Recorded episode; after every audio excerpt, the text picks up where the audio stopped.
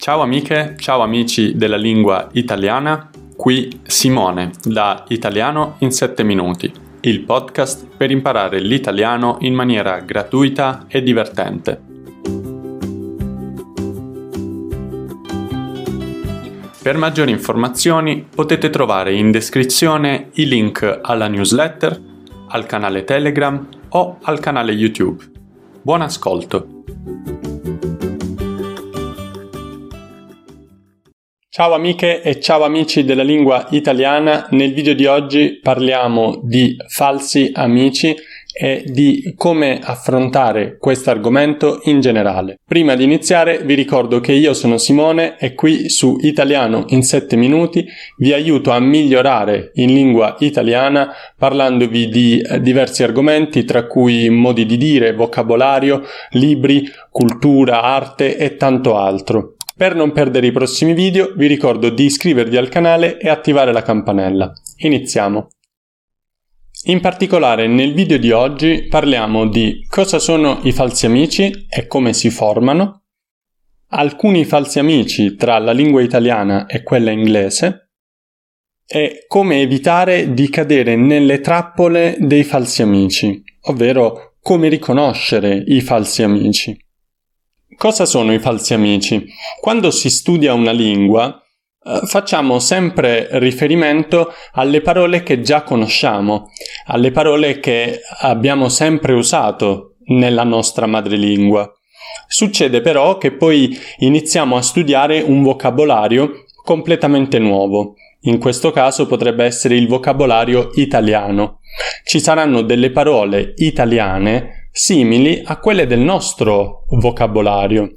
Allora ci sono casi in cui le parole del mio vocabolario e del tuo vocabolario sono molto simili, sia eh, nella grafia, quindi sia per come vengono scritte, eh, ma anche per quello che significano. Ci saranno però degli altri casi in cui la parola scritta è molto simile, ma il significato è diverso. In questo caso parliamo di falsi amici, ovvero parole che si somigliano nella forma eh, o nella, nell'aspetto, ma che nella sostanza, quindi eh, nel loro significato, eh, sono diverse. In questo caso parliamo di falsi amici. Come si formano i falsi amici? Non c'è qualcuno che decide eh, di mettere confusione eh, tra eh, le diverse lingue. Eh, succede eh, perché la lingua cambia, quindi parole che all'inizio hanno una stessa radice, quindi una stessa origine, eh, vengono usate in due paesi diversi, in due contesti diversi e vanno a a essere usate eh, in diversi contesti e quindi avranno diversi significati eh, pur essendo molto simili.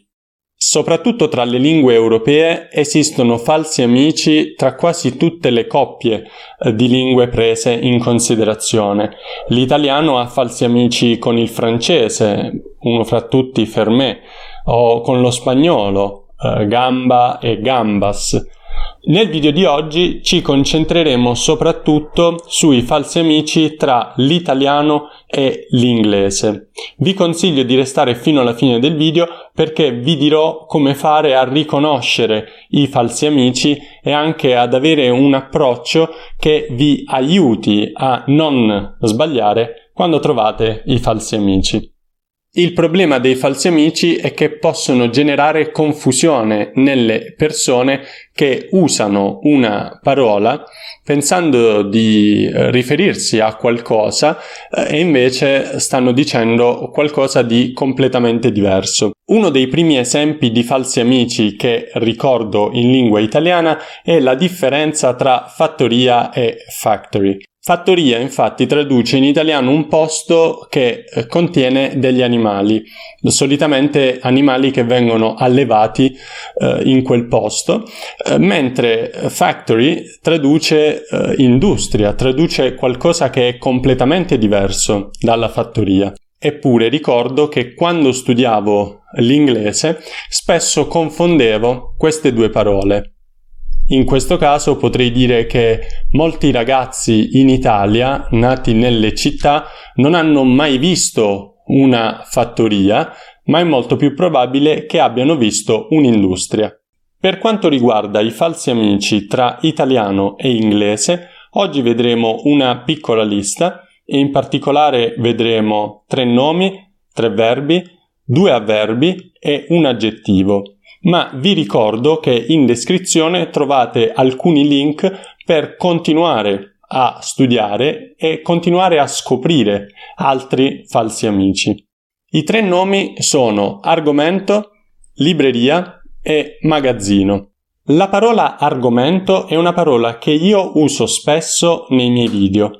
Ci sono volte in cui dico eh, nel video di oggi eh, tratteremo questo argomento per esempio i modi di dire. L'argomento risponde alla domanda eh, di che cosa si parla. Eh, per esempio, un'intervista eh, può trattare un certo argomento, ma anche una lezione eh, può trattare un certo argomento. Per esempio, la biologia o la fisica sono due eh, argomenti diversi, sono due eh, topic diversi. La parola argomento è quindi diversa da argument, che significa discussione tra due o più persone. La libreria. La libreria in italiano è il posto dove vado a comprare i libri, ma è anche il posto dove eh, sistemo i miei libri, metto in ordine i miei libri. Ora ho appena comprato una piccola libreria e vi farò una foto e ve la farò vedere. Se in lingua italiana dicessi vado in libreria per comprare dei libri, significa che vado in un posto dove scambio i miei soldi per avere dei libri, mentre in biblioteca eh, non ho bisogno di dare dei soldi e probabilmente potrei chiedere in prestito dei libri, quindi sono due cose diverse. L'ultimo nome è magazzino e spesso è uh, un uh, luogo uh, dove alcuni oggetti o alcune cose vengono immagazzinate, ovvero vengono depositate in un posto per poi essere vendute o per poi essere spedite. Quindi il magazzino è il posto dove immagazziniamo gli oggetti. Solitamente i supermercati hanno i loro magazzini.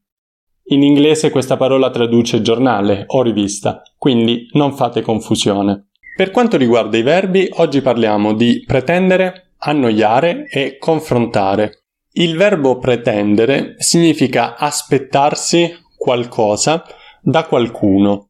Ad esempio io posso pretendere che il cuoco cucini molto bene perché è un cuoco stellato pretendo che il piatto sia buonissimo, significa che mi aspetto, anzi voglio che il piatto sia buonissimo, anche perché è molto costoso, quindi lo pretendo.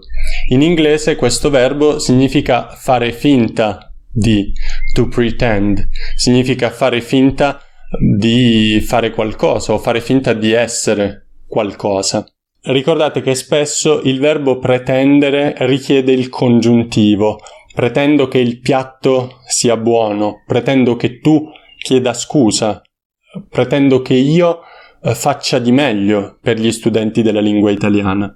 Il secondo verbo è annoiare ed è un verbo di cui ho già parlato in uno degli scorsi video e confondere annoiare e to annoy è molto comune, eh, ma Ricordate semplicemente che annoiare eh, qualcuno o annoiarsi è eh, qualcosa collegato alla noia, qualcosa collegato a, a poco, poco, interesse, poco stimolo, mentre eh, to annoi in inglese è eh, qualcosa che infastidisce, qualcosa che disturba uh, qualcuno.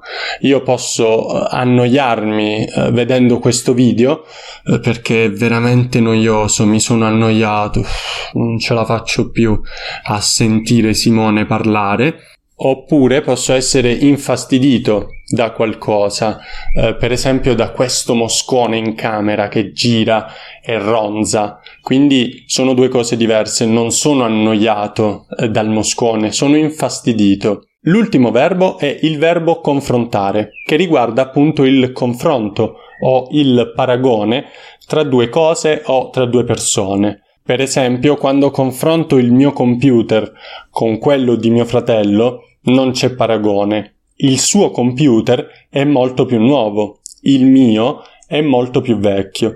Quindi ho confrontato i nostri computer e ho visto che il suo computer è meglio del mio. Quindi confrontare si usa spesso eh, per parlare eh, di un paragone tra due oggetti o tra due persone. In realtà in lingua italiana eh, ci si può confrontare su un argomento. Eh, solitamente però eh, questa parola ha una connotazione positiva. Ci siamo confrontati sul libro e abbiamo avuto una bella discussione e significa che eh, abbiamo confrontato le nostre conoscenze eh, riguardo un libro e abbiamo parlato di quel libro. Quindi quando ci confrontiamo, eh, in questo caso è riflessivo confrontarsi, eh, è un confronto costruttivo, è una discussione costruttiva, diverso dal litigio. Non c'è rabbia nel confronto, non ci si arrabbia eh, tra persone che si stanno confrontando. I due avverbi di cui parliamo sono attualmente ed eventualmente. Attualmente significa adesso, in questo caso, ora. Attualmente sono in una stanza e sto registrando un video per gli studenti della lingua italiana. In questo momento sto facendo questa cosa. Potrei anche dire eh, attualmente non so cosa farò la prossima settimana. Forse domani lo saprò, ma attualmente no. Significa che adesso non so cosa farò la prossima settimana. In inglese actually significa in realtà, quindi fate attenzione a non confonderli. Lo stesso vale per eventualmente, che in italiano significa nell'eventualità si verifichi una cosa, succederà qualcos'altro. Eh, per esempio potrei dire mettiamoci d'accordo per andare a correre insieme. E voi potreste dirmi no Simone non vorremmo venire a correre con te eh, perché corri troppo veloce. E io potrei dire state tranquilli eventualmente eh, correrò un po' più lentamente. Significa che pur di stare insieme Nell'eventualità, quindi nel caso in cui voi corriate più lentamente, io correrò più lentamente, così da poter correre insieme. Quindi eventualmente io vado un po' più piano, così possiamo andare insieme. Eventualmente. In inglese eventually significa alla fine, quindi il significato è decisamente diverso. L'aggettivo di cui parliamo è casuale, significa che qualcosa succede per caso. Un evento casuale è un evento non programmato, un evento non organizzato. Casuale è la lista di parole eh, che ho scelto. Potevo sceglierne delle altre, ma per caso ho scelto queste. Ieri ci siamo incontrati con Francesca, ma è stato del tutto casuale, non ci eravamo organizzati. Quindi qualcosa di casuale è qualcosa che non è programmato, non è organizzato ed è soltanto dovuto al caso. Vi lascio anche qui un altro video in cui ho parlato della parola caso. E ricordate di non confondere casuale con casual che uh, significa informale. Quindi se dico che mi vesto in maniera casuale, uh, non significa che mi vesto in maniera informale, uh, ma significa che mi vesto completamente a caso. Significa che indosso una giacca di pelle gialla e un cappellino rosso, una cravatta verde e una gonna fucsia. Significa che sono vestito in maniera completamente casuale e non casual. Per concludere il video vediamo qual è l'approccio da avere nei confronti dei falsi amici e eh, come evitare di sbagliare. Sbagliando. Fate tanti errori. Il modo migliore per riconoscere due falsi amici è fare un errore ed essere corretti. Quindi ci saranno delle volte in cui userete una parola piuttosto che un'altra e sbaglierete. Pazienza, non è un problema. Le lingue sono tutte bellissime, c'è tantissima ricchezza in ognuna delle lingue eh, che parlate, eh, che parliamo, che studiamo e c'è tantissima ricchezza nell'esperienza delle persone che studiano quelle lingue. Evitare gli errori è soltanto un modo eh, per proteggersi eh, da qualcosa che non è pericoloso a parte alcuni casi particolari in cui l'uso di un falso amico eh, può metterci in imbarazzo o può creare un problema, nella maggior parte dei casi i falsi amici ci faranno soltanto fare una risata, quindi non vi preoccupate e vi renderete conto che l'esperienza e il contesto uh, in cui quella parola o quel verbo uh, vengono usati vi aiuteranno molto di più uh, piuttosto che studiare liste di parole che sono falsi amici tra una lingua e l'altra. Un altro modo per riconoscere i falsi amici o imparare a distinguere i falsi amici è quello di usare gli occhiali della curiosità. Significa che quando trovate una parola che è simile alla vostra madrelingua, eh, quindi una parola simile alla parola che anche voi usate, andate a cercare il significato di quella parola e poi cercate il significato nella vostra madrelingua, perché eh, a volte ci sono dei falsi amici, ma a volte ci sono delle similarità che vi aiutano ad accelerare il vostro processo di apprendimento. Quindi non abbiate paura degli errori e restate curiosi verso parole simili che possono essere realmente simili oppure possono essere falsi amici. Siamo arrivati alla fine del video, spero che vi sia piaciuto e sia stato utile. Fatemi sapere nei commenti se ci sono falsi amici che già conoscevate oppure altri che non conoscevate e quali sono nella vostra eh, lingua madre eh, i falsi amici eh, più noti, quelli più conosciuti. Fatemi anche sapere se il video vi è piaciuto io vi ringrazio per il vostro supporto e ringrazio chi mi sostiene economicamente su Patreon, Kofi e TP.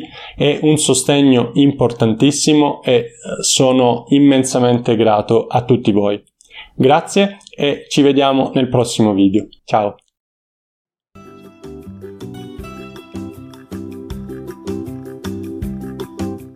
Spero che questo episodio vi sia piaciuto, in descrizione potete trovare del materiale aggiuntivo e se volete potete aiutarmi lasciando una recensione positiva a questo podcast. Grazie mille e ci vediamo alla prossima. Buono studio!